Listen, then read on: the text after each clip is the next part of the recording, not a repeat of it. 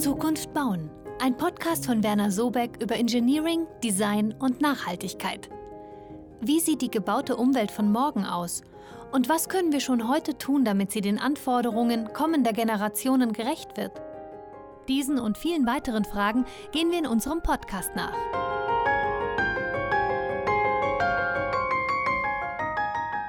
Ich bin Heike Behring vom Büro Behring Kopal und freue mich heute den nächsten Podcast zum Thema Zukunft bauen oder aus der Reihe Zukunft bauen ähm, zu sprechen. Und heute geht es um das Thema Frauen in Männerberufen, Frauen in Männerdomänen bei Werner Sobeck. Frauen sind stark, Frauen kommen, werden immer sichtbarer. Ich möchte heute mit drei starken Frauen bei Werner Sobeck über das Thema sprechen, was das heißt im Arbeitsalltag und womit sind Frauen konfrontiert, was treibt sie um. Wir sprechen mit Lara Katscher, Geschäftsführerin von Werner Sobeck Green Technologies. Wir sprechen mit Angelika Schmid, Teammanagerin seit 2013 schon, Teamleiterin Tragwerk und Prokuristin bei Werner Sobeck und mit Stefanie Weidner, die Büroleiterin von Werner Sobeck in Kopenhagen. Ja, schön, dass ihr mit mir in der Runde seid. Dann würde ich sagen, wir steigen direkt mal ein in dieses doch vielschichtige äh, Thema. Die Frage ist ja mal so ganz grundsätzlich, ihr habt alle Ausbildungen gemacht, vielleicht kann man da auch schon sagen, in Männerberufen ähm, oder beziehungsweise in Studiengängen, die männlich dominiert waren. Könnt ihr mal erzählen, wie das war und wie sich das dann im Berufsleben weiterentwickelt hat? Vielleicht fängst du mal an, Angelika, dass du mal berichtest, so war das schon im Studium so ein typisches Männergebiet? Ja, bereits im Studium des Bauingenieurwesens waren natürlich deutlich mehr Männer als Frauen. Allerdings muss man sagen, im Vergleich zu anderen Ingenieurwissenschaften, zum Beispiel Elektrotechnik, Maschinenbau, war der Frauenanteil bei uns dennoch relativ hoch. Ähm, klar, das setzt sich fort im Berufsleben. Auch das ist natürlich äh, dominiert von Männern erstmal. Aber man ist insofern gewohnt aus dem Studium. Und äh, ich selber äh, mache mir gar nicht so viel Gedanken darüber und nehme das gar nicht so extrem wahr. Ja, du bist da relativ natürlich unterwegs und hast auch das Geschlechterthema oder wärst in welchen Positionen für dich gar nicht so im Fokus im Moment. Das klingt ganz gut. Wie würdest du das sehen, äh, Stefanie? Oder wie war das bei dir? Da ich Architektur studiert habe, ist die Männer- und Frauenquote sehr ausgewogen. Ähm, es sind sogar eher tendenziell ein paar mehr Frauen als Männer in den Studierenden, unter den Studierenden. Und das, muss ich sagen, war ja schön ausgeglichen, aber wo es überhaupt gar nicht ausgeglichen ist, ist dann im Berufsalltag, vor allem wenn man in die Leitungspositionen blickt. Denn es sind einfach erschreckend wenig Frauen in Partnerpositionen oder die wirklich bekannte Architekturbüros auch leiten. Insofern, das hat mich dann wirklich ein bisschen ja, irritiert und auch, ich meine, jeder kann es selbst auch selber mal überlegen, wer kennt tatsächlich berühmte Architektinnen, jetzt mal Zaha Hadid vielleicht ausgenommen, aber da ist einfach wirklich der Fokus bei den Männern. Ja, es bleibt eben oft auch nicht mehr viel Zeit, das ist auch meine persönliche Erfahrung, wenn man in diesen Positionen ist, dann auch noch auf sich aufmerksam zu machen als Frau. Das ist auch so ein Punkt. Aber auch Lara würde ich gerne noch zu dem Thema äh, hören. Du bist ja auch noch sehr jung, du bist gerade mal 30, wenn ich das so sagen darf, und auch in einer Führungsposition. Ähm, wie war das für dich so, diesen Übergang zu bemerken? Gab es da Unterschiede? Ja, also ich hatte tatsächlich auch Bauingenieurwesen studiert, allerdings schon von vornherein mit einem Schwerpunkt auf energieeffizienten Bauen und da war die Frauenquote tatsächlich relativ hoch. Also es war recht ausgeglichen zwischen Frauen und Männern. Mhm. Von daher hatte ich das jetzt nicht so als männerdominiert wahrgenommen im Studium. Ähm, beim Berufseinstieg tatsächlich bei Werner Sobeck auch nicht. Ähm, also es waren schon immer eigentlich relativ viele Frauen. Aber wie Stefanie auch schon gesagt hatte, zum einen natürlich auch bei externen Architekturfirmen, dass man da wenig, wenig Frauen vorne an der Spitze sieht, aber auch hier war es bis vor ein paar Jahren auch noch deutlich weniger Frauen in Führungspositionen. Also beim Berufseinstieg in der Führungsriege ist es dann schon aufgefallen. Aber ansonsten ähm, mhm. hat sich das, glaube ich, die letzten Jahre schon deutlich stärker entwickelt, dass da auch Frauen in dem Bereich arbeiten. Das wäre auch so eine Fragestellung an euch alle spürt ihr, dass sich da gegenwärtig was verändert? Weil es ist ja auch so, dass Männer zum Teil mittlerweile sehr stark sich in die ja, Familienplanung einbringen oder auch Kinder mit großziehen, auch ein, ein Jahr neben Sabbatical oder wie man es auch immer nimmt, Elternzeit. Habt ihr den Eindruck, dass sich da was bewegt, dass Frauen es jetzt langsam leichter haben, auch in Führungspositionen zu kommen, auch hier bei Werner Sobeck? Ich würde auf jeden Fall sagen, ja, weil das Rollenbild nicht mehr so ausgeprägt ist, wie es früher war. Es ist kein, ähm, kein No-Go, dass die Frau arbeitet und der Mann zu Hause bleibt. Mhm. Von daher hat sich da definitiv einiges getan. Ähm, und ich würde das ja, so sehen, dass eigentlich dann eine gleichberechtigte Entscheidung getroffen wird, wer jetzt, wenn man eben zum Beispiel sich auf Kinder und Familie konzentriert, wer das dann zu Hause den, den Part übernimmt. Angelika, du hast ja, glaube ich, auch, ähm, korrigiere mich, wenn ich es falsch erinnere, aber ein, ein Kind auch großgezogen oder bist noch dabei. Wie hat sich das für dich immer angefühlt oder war das? Also es ist ganz klar, den Weg im Berufsleben hätte ich nicht gehen können ohne meinen Mann. Also mein Sohn ist jetzt fast zehn und damals ist mein Mann schon zurückgetreten vom Beruf der Familie zuliebe. Und ohne das würde ich es mir rückblickend auch wirklich schwer vorstellen. Dennoch glaube ich, dass es jeder selbst in der Hand hat, ein Stück weit natürlich gemeinsam mit seinem Partner, seiner Familie, äh, den Weg zu gehen. Und in erster Linie ist eine Einstellungssache von einem selbst, inwiefern man äh, sich darauf einlassen will, auf eine Führungsposition, die entsprechende Einstellung mitbringt und es natürlich auch zu Hause und in seinem Umfeld dann entsprechend organisiert. Hm. Ich gehe nochmal auch ähm, zu Stefanie. Könntest du dir auch zum Beispiel vorstellen, du bist ja auch im Grunde in einem Alter, wo man sagt, Familienplanung könnte irgendwann anstehen oder das betrifft ja nicht nur dich, um es nicht so ganz persönlich zu machen, sondern auch Frauen eben einfach vielleicht zwischen 30 und 35, 40, die sich das überlegen. Ist das für dich aus deiner jetzigen Position auch vorstellbar, dass du sagst, das lässt sich so ausgestalten, dass man dann doch Familie unter einen Hut bringt mit einer anspruchsvollen Tätigkeit? Ja, das denke ich und das muss auch irgendwie möglich sein. Ich meine, wir leben im 21. Jahrhundert. Da sollten solche Themen kein Ausschlusskriterium für eine berufliche Karriere sein. Und wie Angelika sagt, es ist es sehr viel spielt damit ein, wie die Situation mit dem Partner oder der Partnerin ähm, zu Hause aussieht, ähm, wie man sich einigen kann, wie man sich darauf ähm, ja, festlegen kann, wer in welcher Form wann wie zurücktritt. Ähm, was ich aber auch ganz wichtig finde, ist, dass man solche Themen auch nicht länger tabuisiert, sondern dass man die auch wirklich klar anspricht. Mhm. Und das habe ich auch getan, als ich die Führungsposition angenommen habe. Ähm, gesagt, ja, ich bin in diesem Alter, das ist kein Geheimnis und äh, das Thema spielt für mich eine Rolle. Es ist ja wirklich auch jedem selber überlassen, ob das eine Rolle spielt oder nicht, aber in meinem Fall war, war es das und das geht sicherlich sehr vielen anderen Frauen auch so. Und da denke ich, solange man das aber auch transparent kommuniziert und hier offen und ehrlich ist, mhm. dass da es immer Wege geben sollte, die das dann trotzdem ermöglichen. Ja, das klingt auch so nach viel positivem Optimismus und zu sagen, man ist ja selber ein Teil dieses gestaltenden Prozesses und das finde ich super. Wie geht es dir mit dem Thema Solara? Hast du auch den Eindruck, dass du da oder dass diese, das transparente Kommunizieren das A und O ist in diesem Punkt? Ja, absolut. Also das sollte auf keinen Fall, wie Steffen dir gerade gesagt hat, tabuisiert werden. Das ist eigentlich das, das Schlimmste, was passieren kann, dass es was ist, worüber jeder nachdenkt, aber, aber nicht das Gefühl hat, da offen drüber sprechen zu können. Mhm. Von daher sollten da eigentlich keine Türen geschlossen werden und das Gefühl habe ich schon auch hier im Unternehmen. Ja. Dass ähm, natürlich kann man jetzt nicht vier Jahre ähm, in, in Elternzeit verschwinden, wenn man in einer Führungsposition ist. Das ist, mhm. muss, muss, natürlich, muss man natürlich schon eine Balance finden, mhm. wie man das dann auch handeln kann.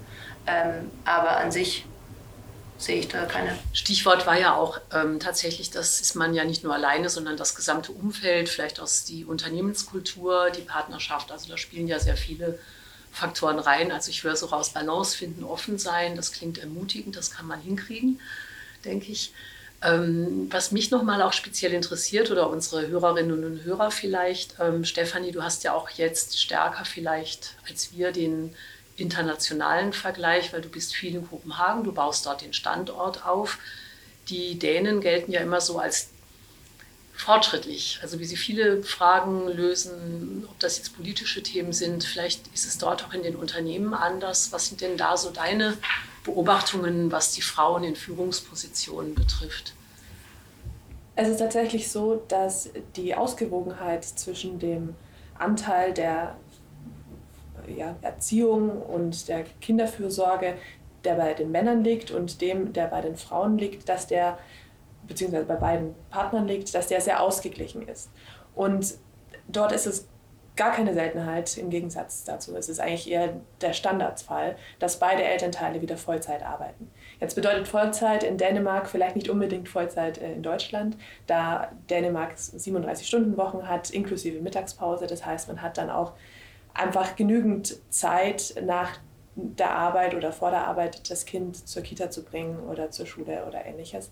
Und die äh, Grundversorgung, was jetzt ähm, Kita, Kindergarten etc. angeht, die ist dort auch sehr, sehr wichtig und sehr qualitativ hochwertig und ähm, ganztägig eben verfügbar, was natürlich eine Bedingung ist, damit das Ganze überhaupt funktionieren kann, weil ansonsten können natürlich nicht beide Elternteile Vollzeit arbeiten. Also da sehe ich wirklich einen sehr deutlichen Unterschied aktuell noch zwischen dem Standardverhalten in Dänemark und dem in Deutschland, wo sich Dänemark vielleicht doch noch ein bisschen ähm, ja, bei Nachhaltigkeitsthemen würde man sagen Greenwashing und ich weiß jetzt nicht, was der, das äh, Pendant des Begriffs dazu für diese sozialen Aspekte ist, aber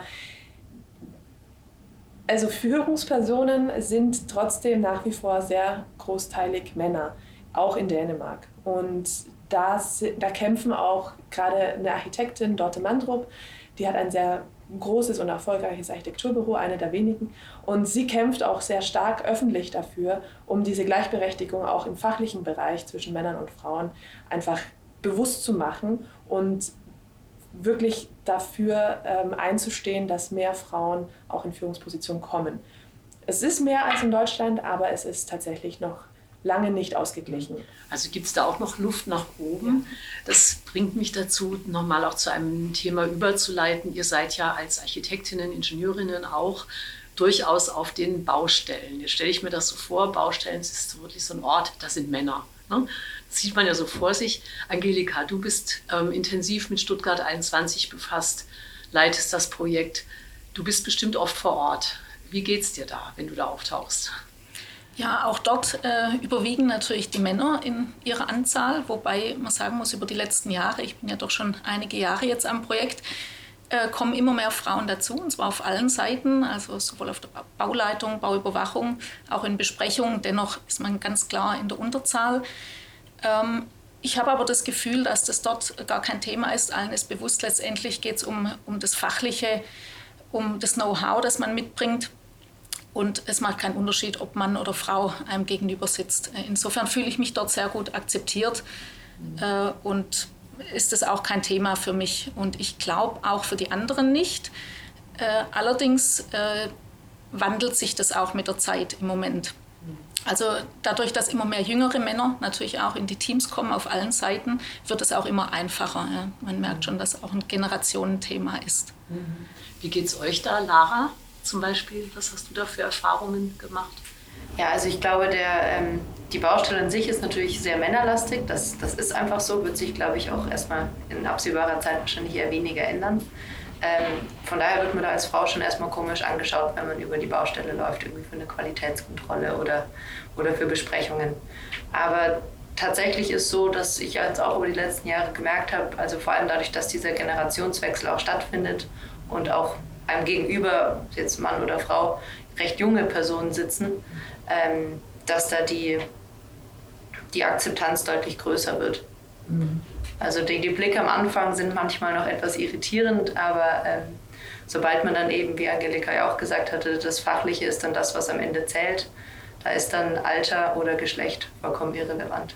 Also wenn ihr zum Beispiel irgendwelche Abnahmen habt und steht da als Frau und, und müsst auch kritisieren und müsst dann vielleicht auch Projekte neu initiieren, was auch immer, das wird dann auch akzeptiert. Spielt dann keine Rolle, ob man da jetzt Frau ist oder Mann.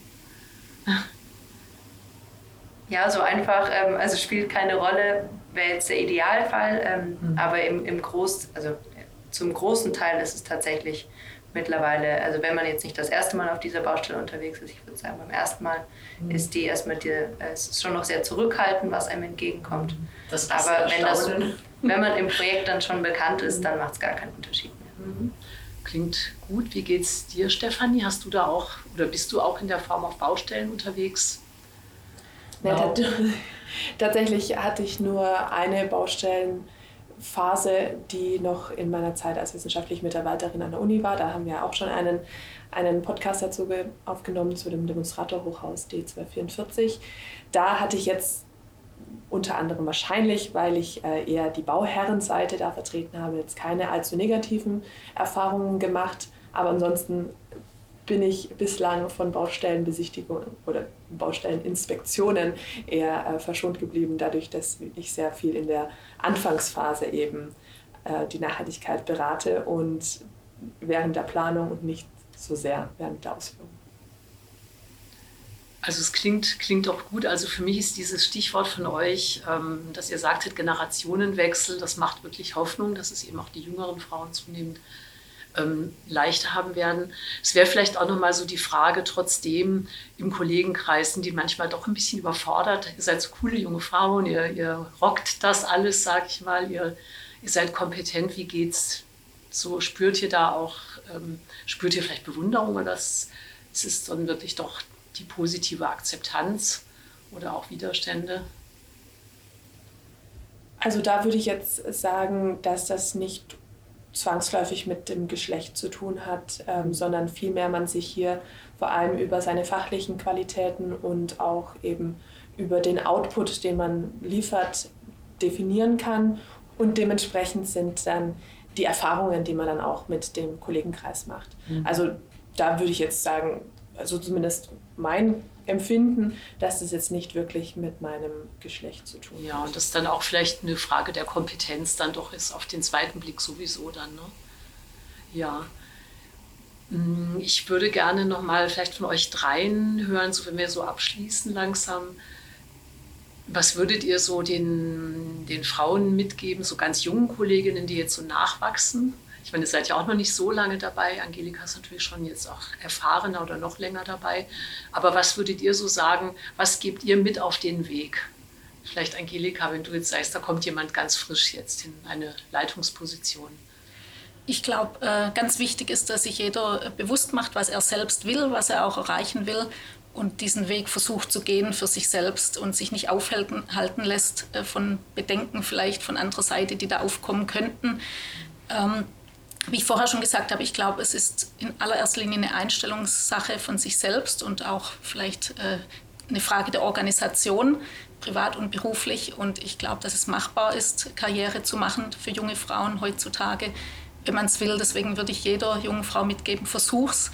Ähm, sonst wird man sich irgendwann fragen, wenn man es nicht versucht hat, hätte es vielleicht geklappt oder warum hat es nicht geklappt? Ja, Stefanie oder ja, wenn du noch mal geht in die gleiche oder in eine ähnliche Richtung. Ich finde auch, dass man, solange man für eine Sache brennt und sich dann auch da vielleicht ja, über die normalen Verhältnisse auch engagieren möchte, dann kann man dann oder dann sollte man das auch tun. Denn vor allem jetzt am Anfang, also so, so sehe ich es jetzt vor allem, ich habe jetzt sehr viel einfach reingesteckt in die letzten Jahre, um da wirklich ein ein Zwischenziel zu erreichen und auf dem Weg bin ich noch, ich habe es noch nicht erreicht, aber ähm, also von der persönlichen Entwicklung her. Und so kann man sich dann schon dann das Ziel, das, die persönlichen Ziele setzen, die man dann, ja, ich, ich sehe das nicht das Problem, dass man da jetzt sich durch eine Familienplanung oder ähnliches dann von dem Weg abbringen lassen kann, sollte. sollte. Ja. Ähm, insofern auch da das Plädoyer von meiner Seite, dass man einfach zielorientiert sich ähm, auf das, was man erreichen möchte, fokussieren mhm. soll, ohne sich durch irgendwelche Begleiterscheinungen oder andere Umstände, die einem da Steine in den Weg werfen, ähm, aus dem Konzept bringen zu lassen. Also es klingt gut, wenn man das gerade hört von aus eurem Mund, wo ihr wirklich den Weg auch schon gegangen seid. Lara, würdest du das auch nochmal bestätigen oder wie wäre da deine Einschätzung? Ja, also prinzipiell kann ich das voll und ganz bestätigen, was Stefanie und Angelika gesagt haben. Ich würde ganz wichtig, äh, finde ich, ist einfach, dass man Spaß am Job hat. Man sollte Spaß dran haben an dem, was man tut. Es gibt eigentlich keine Barrieren mehr für irgendjemanden in der Ingenieurswelt oder vor allem auch in unserem Unternehmen. Ähm, meistens legt man die sich eher selbst auf, dass man denkt, man kann nicht, ähm, aber die Barrieren gibt es faktisch nicht mehr. Was ich aber auch noch ganz wichtig finde, noch hinzuzufügen, wäre, ähm, dass Aufstieg und Karriere, vor allem im Ingenieurswesen oder bei uns, auf keinen Fall bedeutet, dass das allein Aufstieg in eine Führungsposition sein muss. Also man kann sich auch, oder wir haben viele Kollegen und Kolleginnen, die sich einfach durch ihre fachliche Brillanz in so Expertenrollen entwickelt haben und da eine ebenso steile Karriere hingelegt haben wie ja, andere Personen, die jetzt in der Führungsrolle sind. Also es ist, Karriere bedeutet nicht unbedingt Führungsqualitäten zu übernehmen, sondern kann genauso gut auf dem fachlichen Wege auch ebenso steil sein. Ja, ist ja vielleicht auch nochmal ein ganz guter ähm, Einblick so in diese Struktur, dass man da bei Werner Sobek auch äh, sehr viele Rollen einnehmen kann und sehr viel Kompetenz entwickeln und einbringen kann und die Offenheit im Unternehmen da ist. Es war sehr, sehr spannend, euch zuzuhören. Wir könnten noch sehr lange, glaube ich, über das Thema reden, aber wir hoffen gerade, dass auch so junge Berufseinsteigerinnen so Mut fassen und nochmal bestätigt werden, ihren Weg zu gehen. Ich danke euch dreien für die Offenheit und für das Gespräch. Vielen Dank. Danke. Dankeschön.